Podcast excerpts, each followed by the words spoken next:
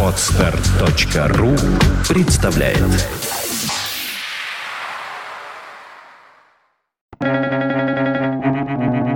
Свободное радио Компьюлента Научись слушать, и ты сможешь извлечь пользу даже из тех, кто говорит плохо. Плутарх.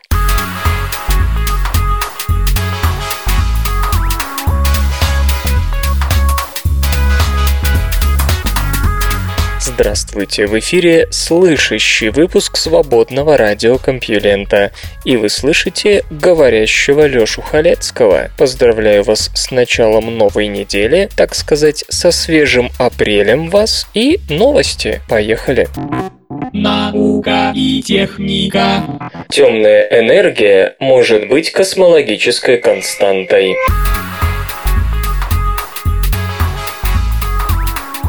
Вселенная расширяется и расширяется, как это было доказано 14 лет назад, со все возрастающей скоростью. Это открытие, за которое в 2011 году Сол Перлмуттер, Брайан Шмидт и Адам Рис получили Нобелевскую премию по физике, означает, что какое-то время назад над взаимными притяжением материи во Вселенной стала преобладать некая темная энергия. Или это просто значит, что мы не понимаем, как в действительности работает гравитация. По сути, это вполне может быть одно и то же. В ходу две основные гипотезы. А. Темная энергия – космологическая константа, неизменная энергетическая плотность, равномерно заполняющая пространство, а значит энергия вакуума больше нуля. Б. Либо она представляет собой некое поле, энергетическая плотность которого может меняться в пространстве и времени. Вопрос важный. Некоторые утверждают, что 70% 10% массы Вселенной приходится на эту самую темную энергию. Выбор правильности ответа требует высокоточных измерений скорости расширения Вселенной, чтобы понять, как эта скорость изменяется со временем.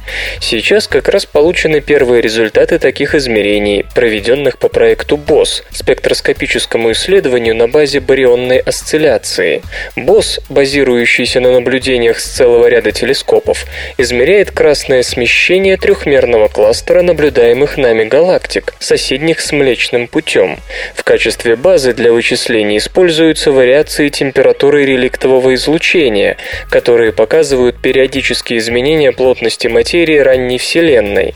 При этом исследователи использовали свет от 14 тысяч удаленных квазаров в качестве фоновой подсветки для межгалактического газа, расположенного между квазарами и Землей. Вариации плотности этого газа отражают и вариации вариации плотности далеких и очень древних галактических кластеров, хотя наблюдаем мы их как раз молодыми. Барионная акустическая осцилляция, используемая БОС, измеряет угловой размер наблюдаемых на небосводе известных нам структур, а также места наибольшего скопления и, наоборот, разрежение иных галактик. Эти скопления и разрежения регулярно повторяются в пространстве. Кластеры такого чередования и называются барионами, поскольку расстояние расстояние до галактик методом барионной акустической осцилляции измеряется изменением углового размера. Чем меньше видимый размер в угловых единицах, тем дальше от нас наблюдаемая галактика.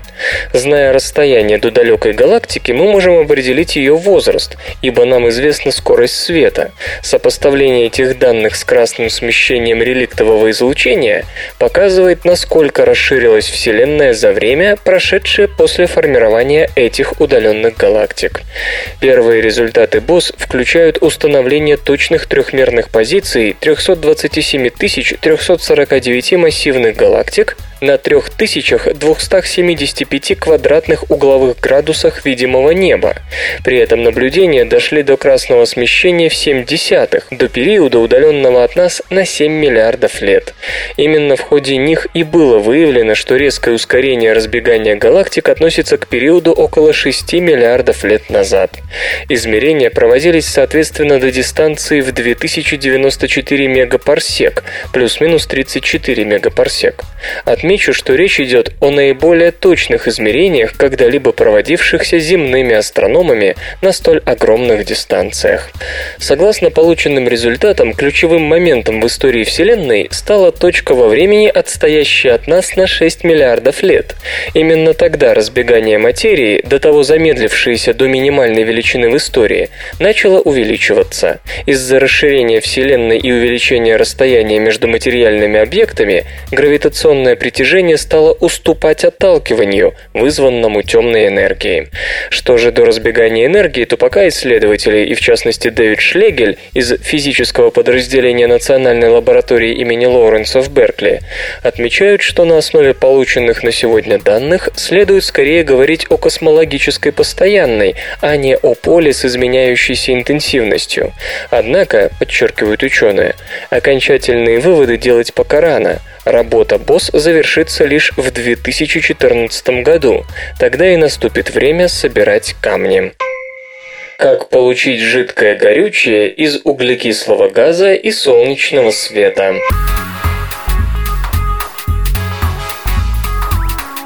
Представьте себе, что вы вовсю используете электричество, чтобы привести в движение свою обычную бензиновую машину.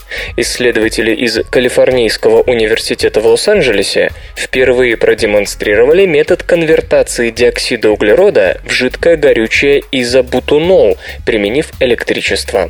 Получить электроэнергию можно бездной способов. Самый простой из розетки. Но как бы вы ни добывали электричество, главное в другом, как его хранить хранить. Химические батареи все еще слишком дороги, малоэффективны и вовсе не прогрессируют. В статье, опубликованной 30 марта в журнале Science, Джеймс Ляо и его команда из Калифорнийского университета в Лос-Анджелесе сообщили о разработке нового метода хранения электрической энергии в качестве химической в виде высших спиртов. В народе их зовут сивушными, которые могут быть использованы как жидкое горючее для машин. Используя методы генной генной инженерии группа господина Ляо подготовила литоаутотрофный микроорганизм, Литоаутотроф потребляет неорганические вещества в качестве источника энергии. Использовали микроорганизм, известный как Ралстония этрофа H16 для производства изобутанола и 3-метил-1-бутанола в электробиореакторе, используя диоксид углерода в качестве единственного источника углерода и электричество в качестве единственного источника энергетической подпитки. Правда, через посредника. Как мы знаем, фото Фотосинтез – это процесс конвертации световой энергии в химическую, а также запасания последней в виде синтезированных сахаров. Состоит он из двух частей – светлой и темной реакции. При помощи протекающей на свету светлой реакции энергия света конвертируется в химическую. Темная реакция, в которой происходит превращение СО2 в сахар, не нуждается в прямых солнечных лучах и вообще ни в каком свете не нуждается. Калифорнийские ученые разделили светлую и темную реакцию реакции и вместо биологического фотосинтеза используют солнечные панели для конвертации света в электричество, затем в химический интермедиат, который выступает источником энергии для фиксации диоксида углерода. Таким образом, изобретатели претендуют на гораздо более высокую эффективность процесса, чем творец фотосинтеза. Теоретически, водород, генерируемый солнечным электричеством, мог бы использоваться для конверсии СО2 в литоаутотрофных микроорганизмах, организмах, настроенных генетиками на синтез высокоэнергетического жидкого горючего. Но низкая растворимость, невысокая скорость переноса массы и проблемы с безопасностью серьезно ограничивают не только эффективность, но и масштабируемость таких процессов. К счастью, группа господина Ляо обнаружила, что муравьиная кислота также является эффективным переносчиком энергии и легко может заменить собой водород. Словом, ученые использовали электричество для получения муравьиной кислоты, а ее нее в качестве источника энергии для конвертации СО2 внутри бактерии при темной реакции, дающей на выходе изобутанол и высшие спирты. Увы, исследователи продемонстрировали принцип биоконверсии СО2 в жидкое горючее под действием электричества, не сказав ни слова об эффективности процесса, что, конечно, намекает. Если для получения бака спиртов за разумное время нужна тонна бактерий и или солнечные поля пустыни Сахара, то никакой надежды на лучшее тут уже не будет, никакая оптимизация не спасет. Радует, однако, то, что, по словам ученых, их следующим шагом станет увеличение масштаба от лабораторного прототипа до настоящего биореактора. Впервые получены подробные данные об экосистеме маврикийских дронтов.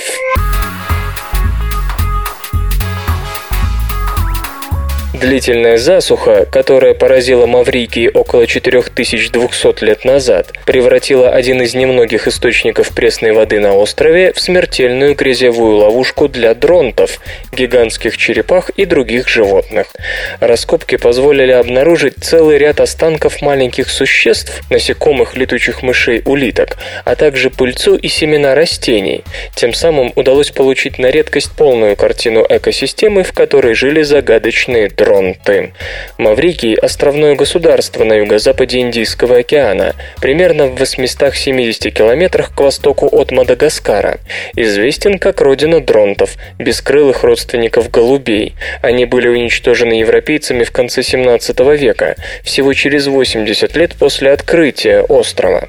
Существует несколько противоречивых описаний этих птиц, поэтому ученые доверяют только раскопкам. С конца 19 по середину 20 века обнаружено достаточно большое количество останков додо, но тогдашние методы не учитывали экологического контекста. Поэтому Ханнеке Мейер из Национального музея естественной истории Смитсоновского института и ее коллеги отправились за новыми ископаемыми. Исследователи провели повторные раскопки в некогда болотистой местности под названием Мар-Осонж, где было обнаружено множество останков додо. Тысячи лет назад в этом районе располагалось располагалось небольшое озеро, пресноводный оазис, окруженный пустыней. Углеродное датирование показало, что окаменелости больших существ, особенно дронтов и черепах, накапливались там 4235-4100 лет назад. В этот период другие регионы мира, Африку и Анды в Южной Америке, поразила засуха, а о том, что она коснулась и Маврикия, до сих пор известно не было. Более трех четвертей из 235 обнаруженных костей 17 особей Додо – это ноги и ступни. Все кости хорошо сохранились, что довольно странно. Если дронты умерли от голода и жажды, их трупы лежали бы беззащитными перед атмосферным воздействием, а также хищниками и падальщиками. Скорее всего, здоровенные птицы, мучимые жаждой, пытались добраться по илистому берегу высохшего озера до воды и увязали в грязи. Верхняя часть мертвых птиц разлагалась, съедалась и обгладывалась, тогда как у ног было больше шансов на консервацию. Эксперты отмечают полное отсутствие костей молодых особей. Быть может, наиболее тяжелые периоды засухи приходились на то время, когда маленькие дронты только-только вылуплялись. Они весили очень мало, и тоненькая корка высохшей грязи на берегах озера могла их выдержать, тогда как взрослые птицы проваливались в вязкий ил. Согласно расчетам, область Маро-Сонж, охватывающая около двух гектаров, должна хранить останки 34 тысяч дронтов и 300 тысяч гигантских черепах, увязших там за более чем вековую засуху. Интернет и связь. Веб-хранилище Google предложит 5 гигабайт бесплатного дискового пространства.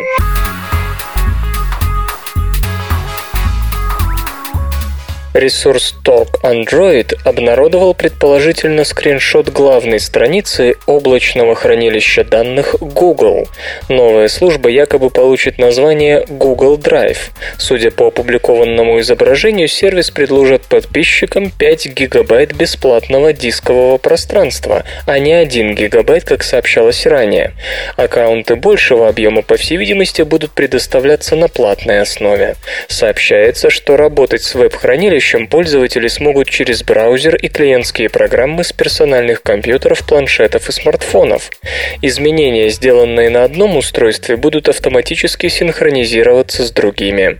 Google Drive предположительно позволит обмениваться ссылками на контент. В перспективе возможна интеграция с веб-приложениями Google Apps. По слухам, анонс сетевого хранилища Google может состояться на этой неделе. Эти забавные ученые. Можно дискутировать о том, в каком объеме человеку необходимо знать математику. Но действительность всегда забавнее любого анекдота. При въезде в США, при проверке уровня образования, известного физика, нобелевского лауреата Энрико Ферми попросили найти сумму 15 и 27. Наука и техника. Пчелы используют прополис, чтобы отбиться от грибка.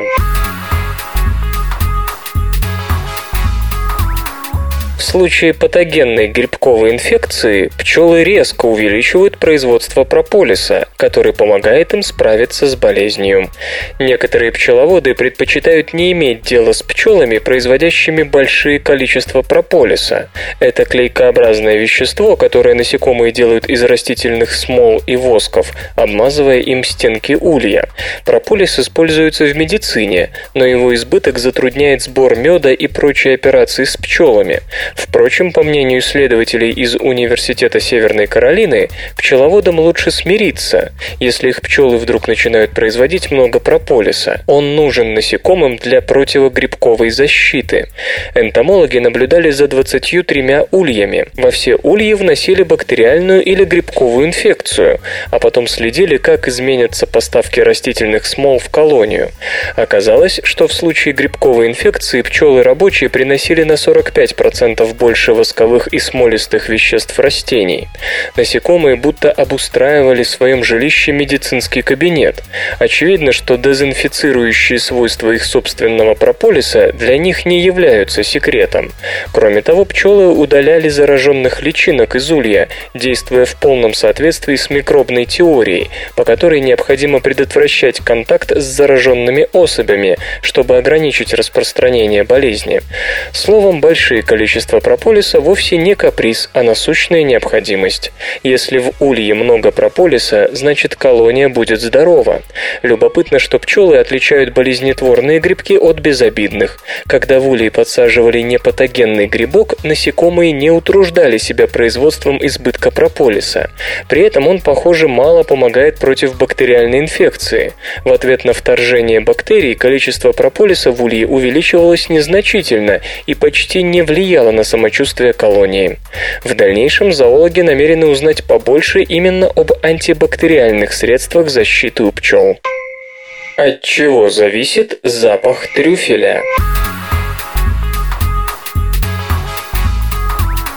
Ученые пришли к выводу, что гастрономические качества трюфеля зависят не столько от капризной экологии, в которой он рос, сколько от его генетических особенностей.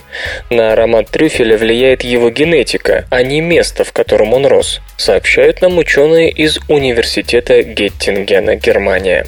Чтобы в полной мере осознать революционность этого утверждения, нужен небольшой комментарий. Обычно под трюфелем понимают клубневидное плодовое тело, которые образуются в результате полового размножения у некоторых видов грибов.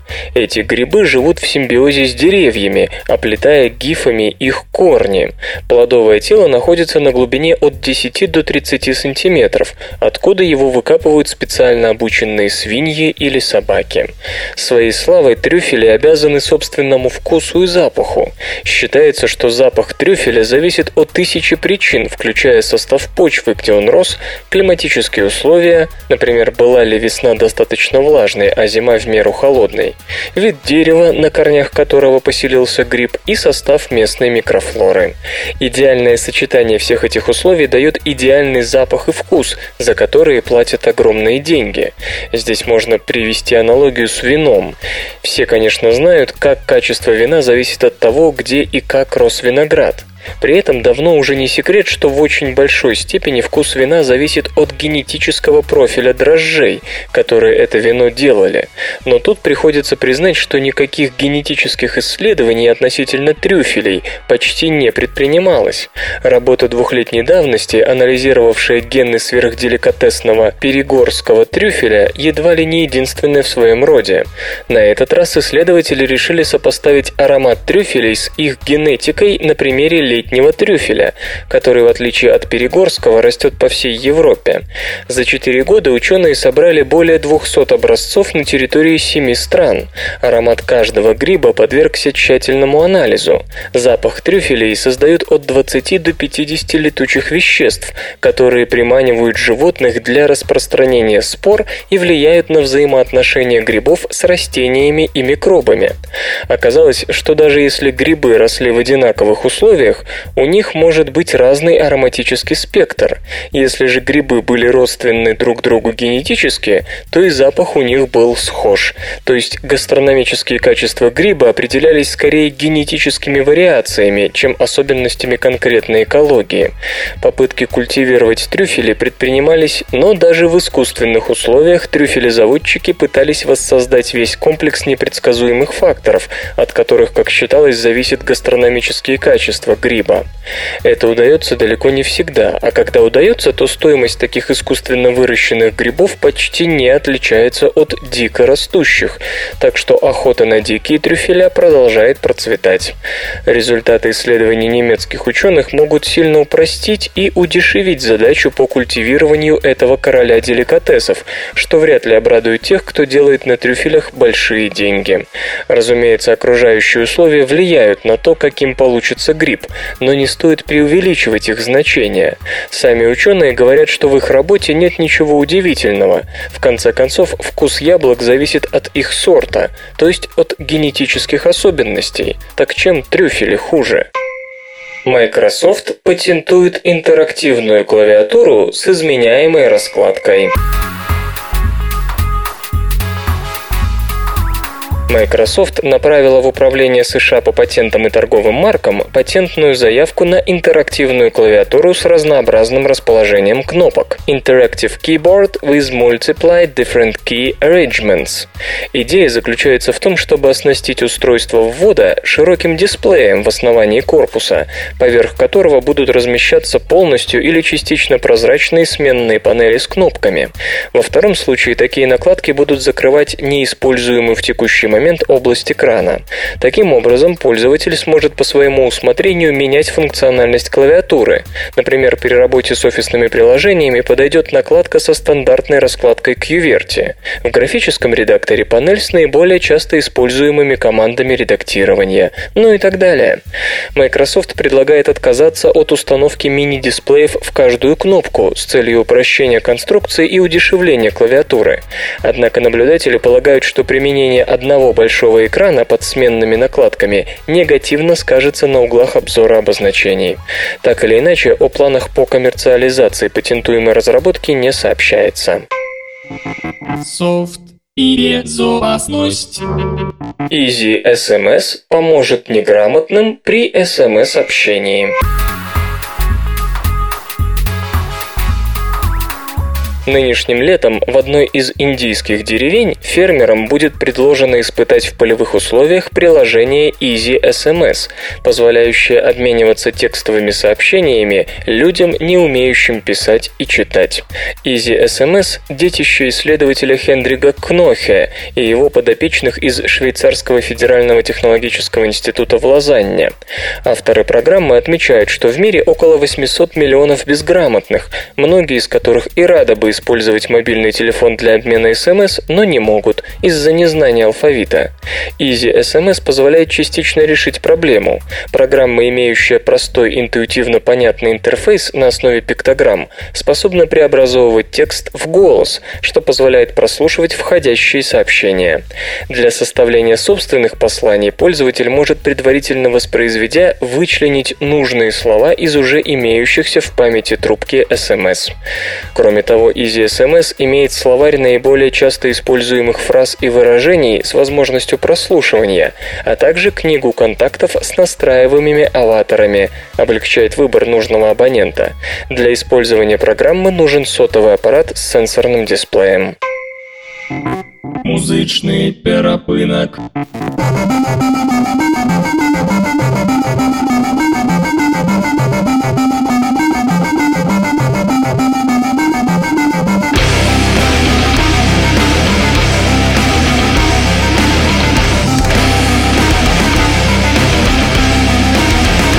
Сегодня в эфире свободного радиокомпьюлента группа «Чума», а получать эстетическое удовольствие мы будем от песни «Некуда деться». Я умираю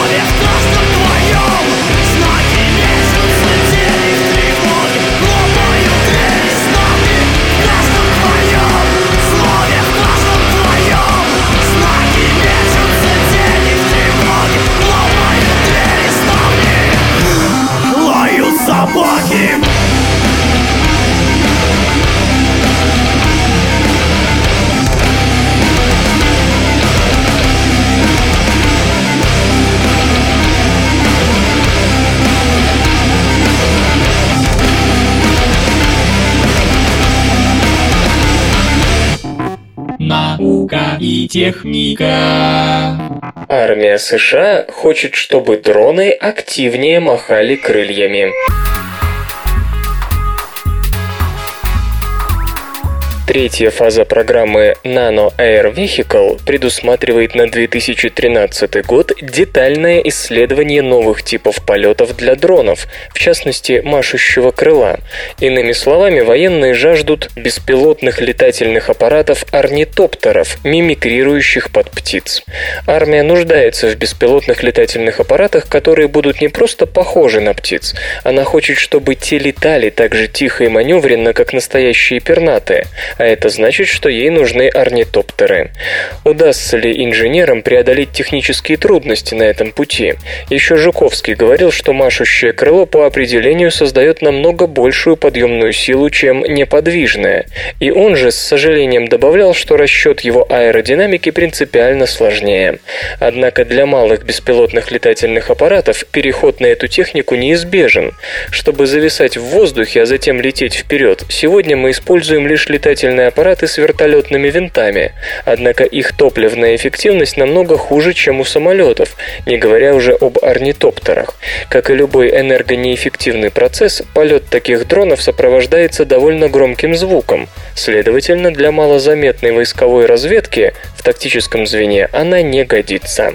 Одно из главных препятствий для орнитоптеров – высокая жесткость крыла при его малой массе. Для микробеспилотных летательных аппаратов это не проблема в силу малых размеров их крыльев и, как следствие, более низких требований к жесткости. Именно в этом ключе разрабатывается Калибри Hummingbird компании Aeroveroinment, о которой я уже рассказывал. Калибри взята за образ не просто так. При пикировании птичка пролетает за секунду до 400 длин своего корпуса. Среди боевых самолетов ничего такого пока нет. Также она способна летать назад без разворота и имеет самую быструю реакцию воздушного торможения, как в природе, так и среди искусственных летунов. Размах крыльев и масса Hummingbird 16,5 см и 19 граммов. Сюда входят вес всех полетных систем и опционального почти невесомого обтекателя в форме тела калибри, призванного придать аппарату сходство с птичкой. Правда, средняя калибри меньше, но тут все диктуется литий-ионными аккумуляторами, кои отсутствуют в природе и вынуждают делать вес дрона большим. Как понятно, летательный аппарат также способен весьма быстро ускоряться и останавливаться, и даже летать назад без разворота корпуса, при этом транслируя видео через встроенную камеру. Кроме того, дрон может в течение двух минут зависать в условиях бокового ветра со скоростью 2,1 метра в секунду без сноса, пролетать сквозь двери, а его максимальная скорость ограничена пока 18 км в час.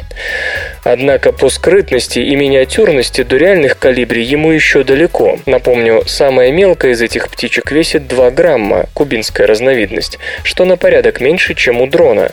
Время его полета без подзарядки тоже хромает.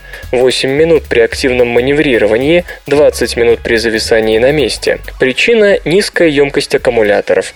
Но не только. Исполинский калибри – перелетная птица, меняющая климатические зоны без, так сказать, дозаправки остановки. Очевидно, ни это, ни полеты на высоту до 5 километров не дались бы ей, если бы она была столь же энергозатратной, как дрон на ее платформе. Чтобы решить вопрос, Hummingbird хотят научить дозаправляться в воздухе. Заменой аккумуляторов, что ли?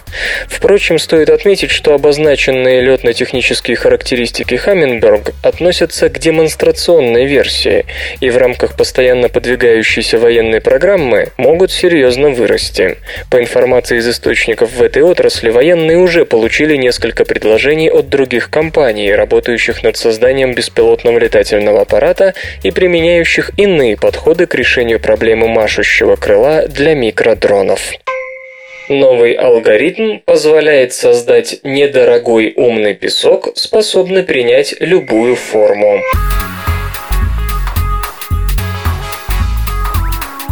Алгоритм, предложенный в Массачусетском технологическом институте, может сделать доступными любые количества умного песка, способного принять любую форму, позволяя быстро создавать новые орудия или менять требующие ремонта части любой машины. По сути, речь идет о роботе, состоящем из множества автономных переконфигурируемых элементов, эдаком песочном человеке Брэдбери. В лаборатории информатики и искусственного интеллекта Массачусетского технологического Технического института разработали алгоритм создания умного песка и уже испытывают его прототипы. Хотя эти умные камешки гораздо больше планируемого умного песка, кубики стороной в 1 см, сама технология выглядит чрезвычайно многообещающе. В отличие от обычных подходов к перенастраиваемым роботам, умный песок использует субтрактивный метод создания новых предметов из единого целого, а не технику составления предмета из модульных отдельных компонентов, как в Лего. Куча робопеска будет аналогом камня, из которого скульптор высекает статую. Отдельные песчинки при получении задания на формирование нового объекта будут посылать сообщения пограничным с ним песчинкам, а те передавать его дальше, пока целеуказание не обойдет всех. После этого они выборочно будут прикрепляться один к другому, чтобы сформировать трехмерный объект. При этом песчинки, не нужные для формируемого предмета, просто отваливаются развалятся и останутся тихонько лежать в стороне, покуда не понадобится для чего-то другого. После того, как необходимость в сформированном объекте пройдет, внимание, фанфары, частицы умного песка просто развалятся обратно в кучу и станут ждать своего часа. Разработчики Даниэла Рус, профессор информатики и машиностроения, и ее студентка Кайл Джиллин отмечают, что главной сложностью было организовать взаимодействие песчинок, ведь они должны обладать предельно низкими параметрами процессора и памяти, иначе конечный продукт не будет дешевым. Песчинки не хранят трехмерную карту своего взаиморасположения, это отнимало бы ресурсы, да и после каждой пересборки карту пришлось бы обновлять. Чтобы прикрепляться друг к другу, общаться и делить между собой энергию, микрокомпоненты системы используют электропостоянные магниты на четырех сторонах каждого кубика. При подаче на них ток они включают и отключают магнитное поле. Из кубиков содержит в себе простейший микропроцессор, не требующий охлаждения, и электропостоянные магниты на четырех из шести его граней. Алгоритм сборки при этом потрясающе прост. Песчинки, в центре которых вложили модель для копирования, сначала посылают друг дружке сообщения, чтобы узнать, у кого из них нет соседей. В двумерной модели возможное количество соседей равно 8. Кубики, у которых не хватает соседей, могут быть только в двух местах по периметру кучи или на периметре предмета, форму которого они должны принять. Как только опрос произведен, все частички, находящиеся вне периметра предмета модели, отключаются. Если дублируемый предмет в 10 раз больше кубика, у него остается в двумерной модели 10 кубиков. Конечно, для трехмерных моделей это гораздо сложнее. Ключевую роль здесь играли электропостоянные магниты. В отличие от обычных постоянных, они могут отключаться, когда надо поменять форму. А в отличие от электромагнитов, не требуют постоянного расхода энергии. Им нужны лишь импульсы при сборке и разборке. Их магнитные импульсы, где отсутствие магнитного поля 0, а его наличие 1, служат также для передачи информации при формировании предмета. Магнитным же полем передается и энергия между базисными модулями, кубиками. Каждый из кубиков имеет процессор, способный накапливать до 32 килобайт кода, при этом его рабочая память всего 2 килобайта. Сейчас у магнитных кубиков занято лишь 4 стороны, однако в дальнейшем магнитными станут все грани. Перенос модели на трехмерные объекты прост. Каждый такой объект будет рассматриваться кубиками как множество двумерных слоев. Соединяясь в определенной последовательности с помощью магнитов, модули могли складываться в разные фигуры. Для простоты изготовления инженеры решили на данном этапе использовать только плоские фигуры, хотя разработанный алгоритм позволяет взаимодействовать и в трехмерном пространстве. Нет нужды говорить, что пока такого рода нанопесок можно применять лишь для ремонта поврежденной поверхности, скажем, износившейся шины или слоя штукатурки. При этом пока трудно говорить об универсальности, так как адгезия и свойства поверхности для столь разных объектов должны быть разными. Опять же, понятно, что пока исследователи в самом начале пути, но ясен и огромный потенциал идеи, связанный прежде всего с простотой, а значит и потенциально низкой ценой базисных модулей. Создан интерактивный постер. Исследователи из университета Кейо, Япония, разрабатывают систему, которая позволит оживить фотографии знаменитостей на цифровых плакатах. Участники проекта объясняют, что интерактивный постер способен реагировать на движения находящихся поблизости людей. Так, например, на картинке может меняться выражение лица. Если система определит, что человек приблизил голову вплотную к экрану, знаменитость на фотографии изобразит поцелуй, а когда он отойдет – застенчивость. В текущем виде для определения положения человека перед дисплеем применяется ультразвуковой сенсор. Система пока работает только с визуальными эффектами, но в перспективе может быть добавлено звуковое сопровождение. Более того, исследователи также изучают возможность интеграции генератора запахов. Не исключено, что в скором времени появится приложение интерактивного постера для портативных устройств. В этом случае реакция на действия пользователя будет обеспечиваться за счет анализа данных от фронтальной камеры, датчиков освещенности и близости. Отпечатки пальцев расскажут все. Век с лишним назад установлено, что отпечатки пальцев могут быть использованы для идентификации людей. С тех пор дактилоскопия сделала несколько шагов вперед. Сегодня отпечатки способны рассказать о вашем росте и поле. С их помощью можно показать, что вы курите, принимаете наркотики или даже имеете дело со взрывчатыми веществами. В статье, опубликованной в журнале Ангелатта Кеми, исследователи Помпи Хазарика и Дэвид Рассел описали не недавние успехи этого метода идентификации человека. Когда палец дотрагивается до поверхности, пот и кожный жир оставляют после себя отпечаток, невидимый невооруженным взглядом. Есть несколько путей, позволяющих ему проявиться. Это покрытие мельчайшей угольной пылью или обработка парами суперклея, либо специальных реагентов. Новая техника, улучшающая чувствительность дактилоскопии, основана на напылении наночастиц золота, соединенных соединенных с антителами, которые несут на себе люминесцентные метки. Они-то и заставляют отпечаток светиться. Если человек употреблял наркотики, следовые количество последних в виде метаболитов выделяются через кожу с потом. Группа господина Рассела из Университета Восточной Англии, Великобритания, разработала метод, посредством которого магнитные наночастицы, оснащенные антителами, специфически связываются с метаболитами определенных определенных наркотических средств или никотина. Последующая обработка с использованием флуоресцентного антитела, соединяющегося с первым антителом, демонстрирует присутствие соответствующего психотропного вещества, формируя светящийся под флуоресцентным микроскопом отпечаток. С помощью этой техники исследователи могут одновременно детектировать несколько наркотических средств в одном отпечатке пальца. Другие инновационные подходы используют хроматографию и масс-спектрометрию спектрометрию для идентификации компонентов пота и продуктов их распада. Одним из последних нововведений в этой области стала десорбционная электроспрей-ионизационная масс-спектрометрия. Заряженные капли растворителя распыляются над поверхностью, образуя пленку, растворяющую материалы из отпечатка.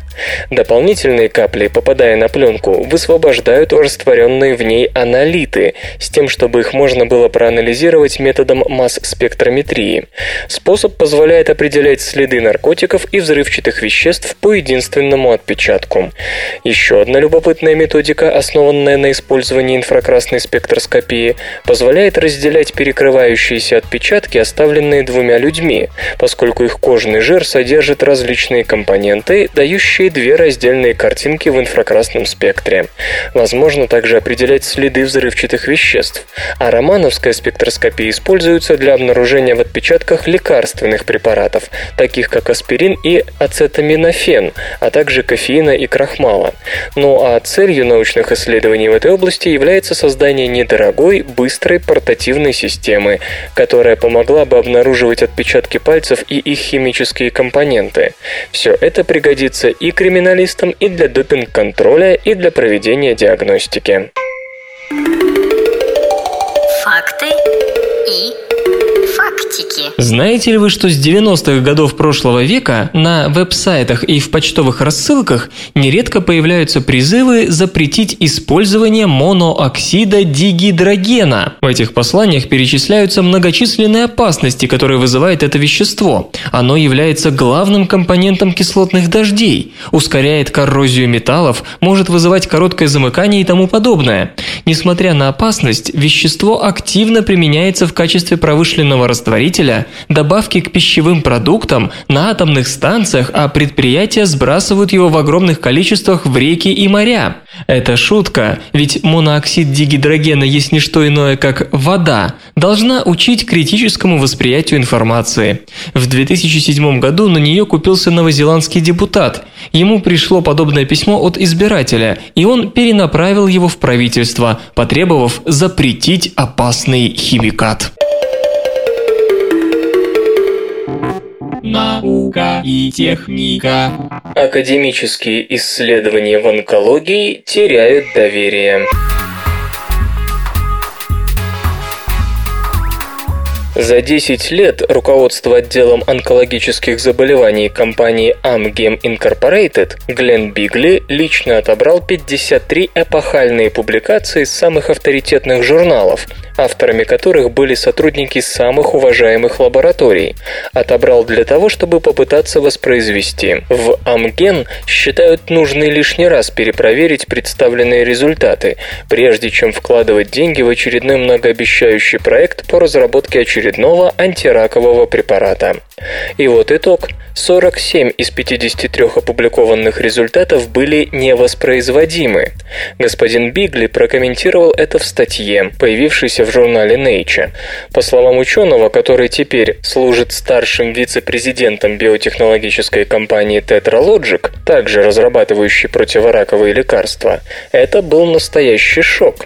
Как раз те самые исследования, на которые полагается вся фармацевтическая индустрия, стараясь определить себе новые цели, на проверку оказываются пустышкой.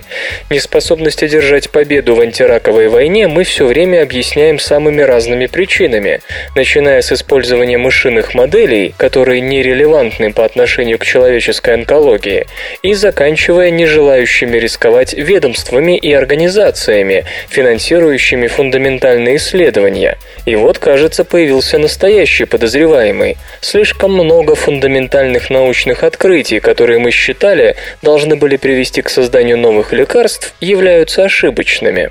Слова господина Бигли эхом звучат в отчете, подготовленном специалистами Bayer AG в прошлом году. Вот его главная мысль.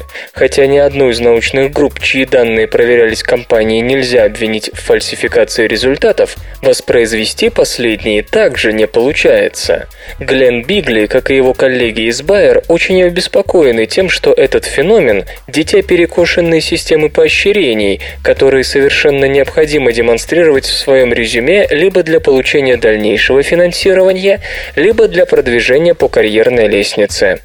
Джордж Робертсон из Университета Новой Шотландии, работая в компании Merck в группе, занимающейся нейродегенеративными заболеваниями, к сожалению, констатирует, что описанная ситуация не является уникальным явлением. Ему тоже снова и снова приходилось сталкиваться с академическими исследованиями, которые не выдерживали проверок. Ставшее уже обычным явление буквально сводит с ума фармацевтов, пытающихся дать жизнь хоть каким-нибудь из этих поворотных результатов. А в итоге, по мнению господина Робертсона, выходит то, что одной из причин того коллапса фармацевтической и биотехнологической промышленностей, которые мы сегодня наблюдаем, как раз является академическая наука, не способная предоставлять достоверные результаты. Верите или нет, но за последние 20 лет лет лишь однажды после открытия препаратов Глевек и Херцептин удалось нащупать многообещающий путь в разработке противораковых средств. Глевек – средство для борьбы с лейкемией производства компании Novartis, позволяет переводить пациентов с прогнозом в 6-12 месяцев в группу хронических больных, обещая им 10-15 лет спокойной жизни. Херцептин – моноклональное антитело производства Genentech, успешно применяемое в комплексной химиотерапии метастазирующего рака молочной железы, улучшает прогноз, резко повышает выживаемость, в половину снижает риск рецидива. В обоих случаях вначале были открыты генетические изменения, которые превращали нормальные клетки в злокачественные, и уже эти результаты позволили впоследствии разработать молекулы под конкретные цели. Глевек – малая молекула, херцептин – огромный белок. Подход породил взрывное количество сообщений о других потенциальных целях, которые нуждаются в своих гливиках. Вот на этом-то этапе Амген и попыталась воспроизвести результаты нескольких свежих публикаций, прежде чем запускать препараты в разработку. Специалисты из компании Bayer оказались даже менее успешны в своих проверках, чем их коллеги из Амген. О наболевшем они поделились в статье «Believe it or not», вышедшей в 2011 -м.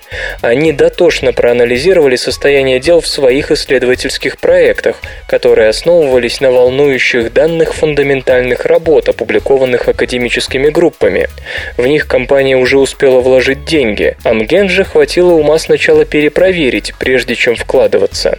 К сожалению, оказалось, что очень часто ключевые результаты невозможно воспроизвести. Так, из 47 онкологических проектов, запущенных Байер к 2011 году, лишь менее четверти могли повторить уже предъявленные миру результаты. И это несмотря на старания трех-четырех специалистов, занятых исключительно копированием опубликованных данных. В американской академической науке подавляющее большинство результатов – следствие усилий одного человека, аспиранта или молодого ученого, проходящего стажировку. Иногда усилия аспиранта и молодого ученого суммируются. Итак, Байер и Амген, увы, подтвердили печальный вывод, который делают в своей статье Глен Бигли и Ли Эллис из онкологического центра имени Андерсона. Престиж журнала уж точно не является гарантией высокого качества публикации. Всякий раз, когда репликационная команда Амген, а это около 100 ученых, сталкивалась с несвоспроизводимостью журнальных данных, перепроверяющие пытались контактировать с авторами. Некоторые откликались, предоставляли собственные сырые материалы, продукты синтеза, антитела и прочее, использовавшиеся в оригинальном исследовании, и даже старались лично участвовать в работе компании. Другие требовали от Амген специального договора о неразглашении, прежде чем соглашались каким-либо образом обсудить возникшие проблемы. Но, как заметил господин Бигли, подобный договор, от подписания которого компания постоянно отказывалась, не позволил бы ей открыто рассказать о том, какие именно из опубликованных результатов, а многие статьи набрали очень высокий индекс цитирования, являются, мягко говоря, очевидно ошибочными. Но самый распространенный ответ на претензии был таким – вы все неправильно делаете. Но не будем с пониманием кивать головой, давая понять, что мы-то знаем, почему и вторые, и третьи отказываются от сотрудничества.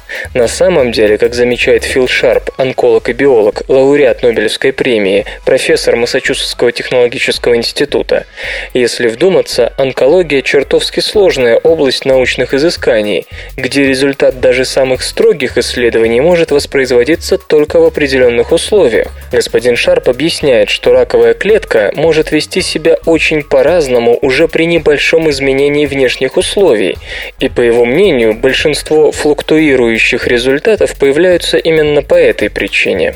Тем не менее, другие ученые с беспокойством полагают, что ужасающую статистику невоспроизводимых результатов наилучшим образом объясняют куда более простые вещи. Так, например, сражаясь с невозможностью воспроизвести очередную публикацию, Глен Бигли встретился за завтраком во время конференции с руководителем группы, опубликовавшей те самые результаты. Господин Бигли не постеснялся заметить, что его сотрудники 50 раз пытались воспроизвести работу, и все без толку. На что собеседник, не моргнув глазом, ответил «Нам повезло больше. Положительный результат удалось зафиксировать всего после шести попыток. Правда, только однажды. Но поскольку это выглядело здорово, мы все же решили сообщить о нем в статье. Конечно же, опустив некоторые незначительные подробности о волатильности данных. Так что печальная складывается ситуация. Подобные публикации, посвященные единственному выборочному результату, и есть основная причина того, что научная литература оказывается густо приправленной горьким перцем некорректных данных.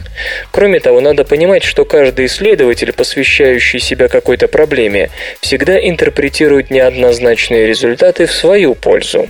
И в качестве эпилога. На прошлой неделе на заседании Комитета Американской национальной академии наук всплыли не менее удручающие цифры в целом по научной отрасли.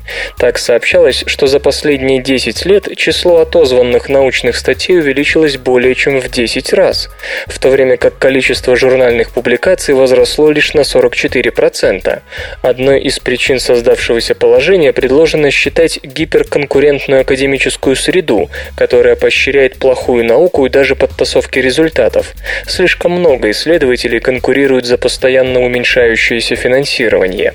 Самым гарантированным методом получения очередного гранта или предложения о работе считается публикация результатов в наиболее рейтинговых журналах, что порождает в ученых нездоровое стремление к сенсации даже там, где ее нет, а иногда доводит и до мошенничества. Представители комитета решились прямо указать на то, что сложившаяся система поощрений в академическом экономической науке, демотивирует ученых к проверке того, не явилось ли их открытие следствием случайности, не говоря уже о проверке чужих результатов и открытий. Не далее, как в конце 90-х, самым перспективными целям для противораковых препаратов посвящалось от 100 до 200 публикаций, теперь же менее полудюжины в среднем. Если вы в состоянии написать и опубликовать статью, то не будете даже задумываться о воспроизводимости. Вы можете сделать одно наблюдение и перейти к написанию статьи. Нет абсолютно никаких стимулов, способных побудить исследователя доказывать самому себе, что он не ошибается. Создана универсальная вакцина против сезонного гриппа.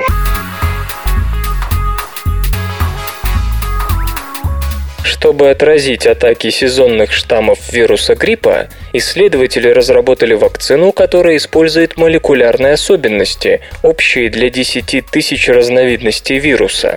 Однако от создания истинно универсальной противогриппозной вакцины ученые пока далеки.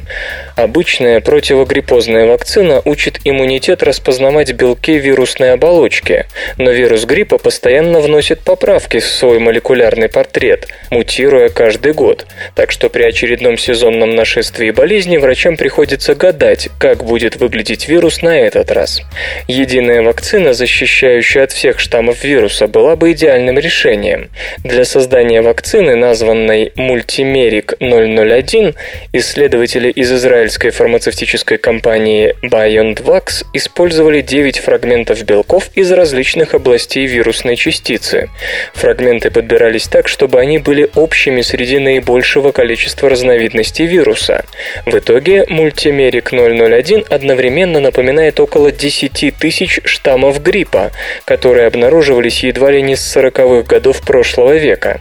По словам авторов вакцины, теоретически ее вполне можно считать универсальной, так как у любого вируса гриппа будет с ней что-то общее. Еще в феврале этого года ученые опубликовали статью, в которой сообщали о том, что вакцина работает. Однако универсальность мультимерик 001 оказалась сильно преувеличенной. Иммунитет все равно не вырабатывал антител к наиболее вариабельным частям вируса. Зато она оказалась весьма эффективной против сезонных штаммов. Для испытания пригласили добровольцев в возрасте от 65 лет. Известно, что вакцины от сезонного гриппа хуже всего защищают именно пожилых. Лишь у 30% из них такая вакцина срабатывает. При этом 90% смертей от гриппа приходится именно на возрастных больных. На ежегодном конгрессе, посвященном проблемам вакцинации, который проходит сейчас в Лондоне, авторы мультимерик 001 сообщили об успехе. Иммунный ответ у тех, кто получал многомерную вакцину, был как минимум на 10% выше, чем у тех, кому вводили обычную вакцину против сезонных штаммов. Эффективность мультимерик 001 оценивали в частности по уровню гамма-интерферона, антивирусного белка, который производит Т-клетки. Исследователи особо отмечают, что их продукт сработал именно у пожилых людей, что он оказался эффективен против всех сезонных штаммов и при этом не требовал никаких помощников в виде дополнительных отдельных специализированных вакцин. Можно сказать, что удалось получить сезонно-универсальную вакцину, которая покрывает не все штаммы вируса, но значительную их часть. Как считают авторы мультимерик 001, такой способ борьбы с вирусом, когда для тренировки иммунитета создается синтетический муляж патогена, наиболее выгоден по соотношению затраченных усилий и эффективности, получаемой на выходе. Правда, подход оспаривается другими исследователями, которые видят будущую победу над гриппом в поиске и разработке универсальных антител. Это более трудоемкий и непредсказуемый путь, но, как полагают его сторонники, именно так можно получить действительно универсальную противовирусную вакцину. Как жир защищает нас от диабета?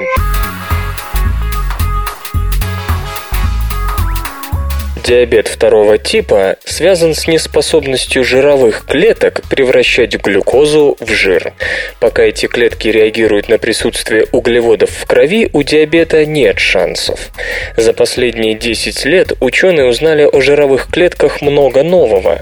Сразу несколько исследовательских групп обнаружили, что адипоциты контролируют уровень сахара и инсулина. Для этого жировым клеткам необходимо чувствовать сахар в крови, и если если транспорт углеводов в клетке нарушен, то они перестают выполнять свою работу. Это сказывается на состоянии всего организма. Ткани перестают реагировать на инсулин, уровень глюкозы в крови поднимается, что в сумме приводит прямиком к диабету. Новое исследование ученых из медицинского центра Дьяконицы Бет-Израиль при Гарвардском университете показывает, как глюкоза включает жировые клетки. Авторы описывают ген CH-REBP-бета, кодирующий белок, который помогает превращать глюкозу в жировые кислоты. Сначала ученые проверили активность этого гена у здоровых людей. У незнавших проблем с усвоением глюкозы этот ген активно работал. Но что более важно, этот же ген действовал и у имевших ожирение без диабета. Обычно диабет считается неизбежным спутником ожирения, однако это не совсем так. У многих людей есть избыточный вес, но при этом они избавлены от тяжелых диабетических проблем с метаболизмом. Когда мы едим, события развиваются следующим образом. Поступающая в организм глюкоза переносится внутрь клетки с помощью молекул-переносчиков GLUT4. Эти молекулы есть не только у жировой ткани, но также у сердца и мышц. Когда глюкоза оказывается внутри жировой клетки, она включает ген CHREBP-бета, который кодирует транскрипционный фактор, влияющий на метаболический профиль клетки. В результате жировая клетка переводит избыток глюкозы в жир. Если у мышей количество глюкозных переносчиков повышалось, у них развивалось ожирение, но при этом не было никакого диабета. Если же уровень переносчиков глюкозы падал, то у животных развивался диабет, но сохранялся нормальный вес тела. Диабет второго типа происходит из-за нечувствительности тканей к инсулину. Нечувствительность жировых клеток к инсулину означает, что GLUT4 не реагирует на гормон и не переносит глюкозу внутрь клетки. Неспособность жировой ткани поглощать глюкозу уже давно считается одним из самых ранних признаков диабета, но механизм работы жировых клеток удалось раскрыть только сейчас. Чтобы активировать метаболический регулятор CHREBP-бета, нужны сущие пустяки, всего 10% поступающей в организм глюкозы. Получается, что от диабета нас защищает в буквальном смысле жировая подушка безопасности. Клетки держат уровень глюкозы в узде, превращая ее в жировые кислоты. Правда, если это превращение интенсивно идет в печеночных жировых клетках, то тут возникает другая опасность. Печень плохо переносит избыток жира, что может привести ее к жировому метаморфозу. Впрочем, в любом случае эти результаты заставляют по-новому оценить роль жировой ткани в нашем организме. По-видимому, ожирение не обязательно ведет к диабету, если речь идет о диабете второго типа. Возможно, избыточный вес – это способ организма защититься от диабета. Авторы работы полагают, что болезнь можно будет победить, если научиться активировать в жировых клетках этот самый ген CHREBP-бета. Хотя при этом остается открытым вопрос, из-за чего все-таки клетки становятся нечувствительным к инсулину. Железо и, и, и, и, и, и гаджеты. Qualcomm выпустит четырехъядерный процессор для тонких и легких ноутбуков.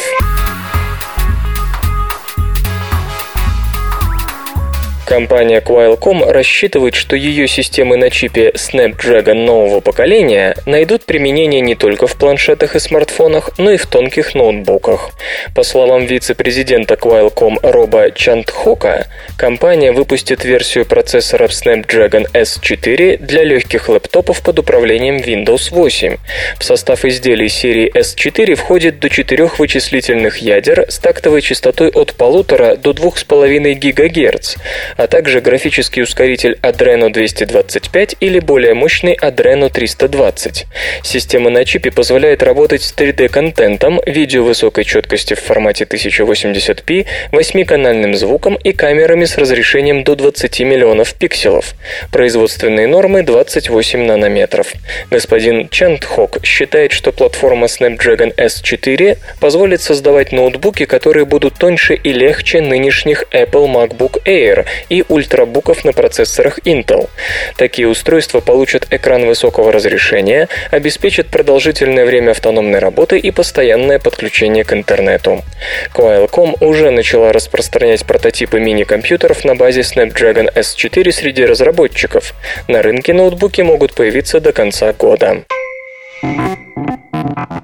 Свободное радио Компьюлента.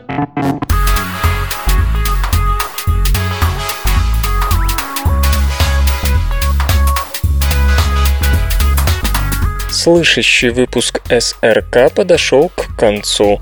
Загляните на сайт compulenta.ru, там новостей еще больше, ну а меня, Лешу Халецкого, вы обязательно услышите завтра. Обещаю и держите себя в руках.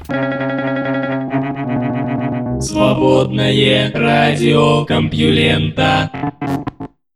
Скачать другие выпуски подкаста вы можете на podster.ru